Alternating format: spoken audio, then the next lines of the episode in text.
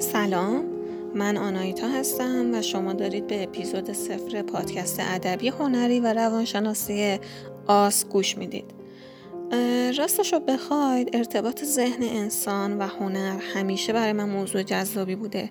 برای همین این پادکست یه هسته مرکزی داره که اون بحث راجع به پیچیدگی های ذهن انسانه.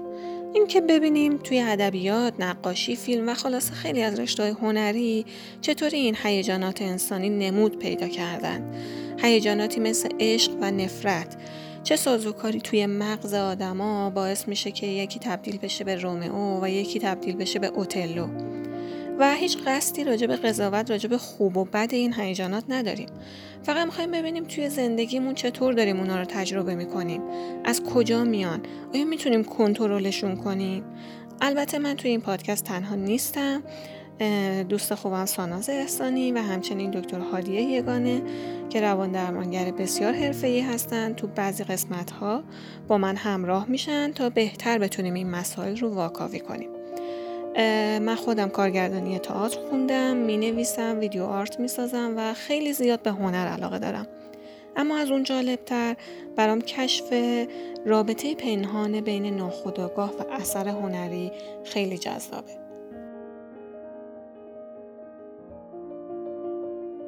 درباره شیوه کارم می‌تونم بگم که همونطور که گفتیم چون مبناش بر اساس هیجانات انسانیه هر هیجانی که مطرح بشه با اشاره به اون هیجان نمونه های مهمی توی ادبیات جهان رو بررسی می‌کنیم.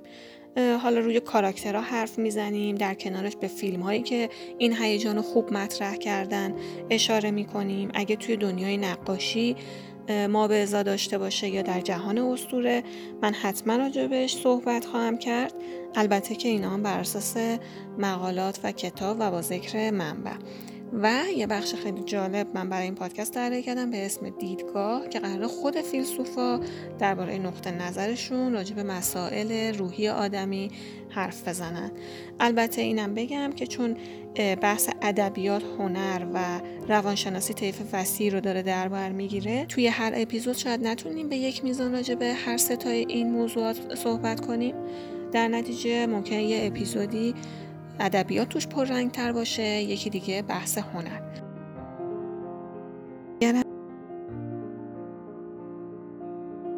اگرم که هر پیشنهاد یا انتقادی داشتید می‌تونید به پیج آناهیتا آرتورک یا پیج خود رادیو آست در اینستاگرام بپیوندید و اونجا نظراتتون رو با من در میون بذارید.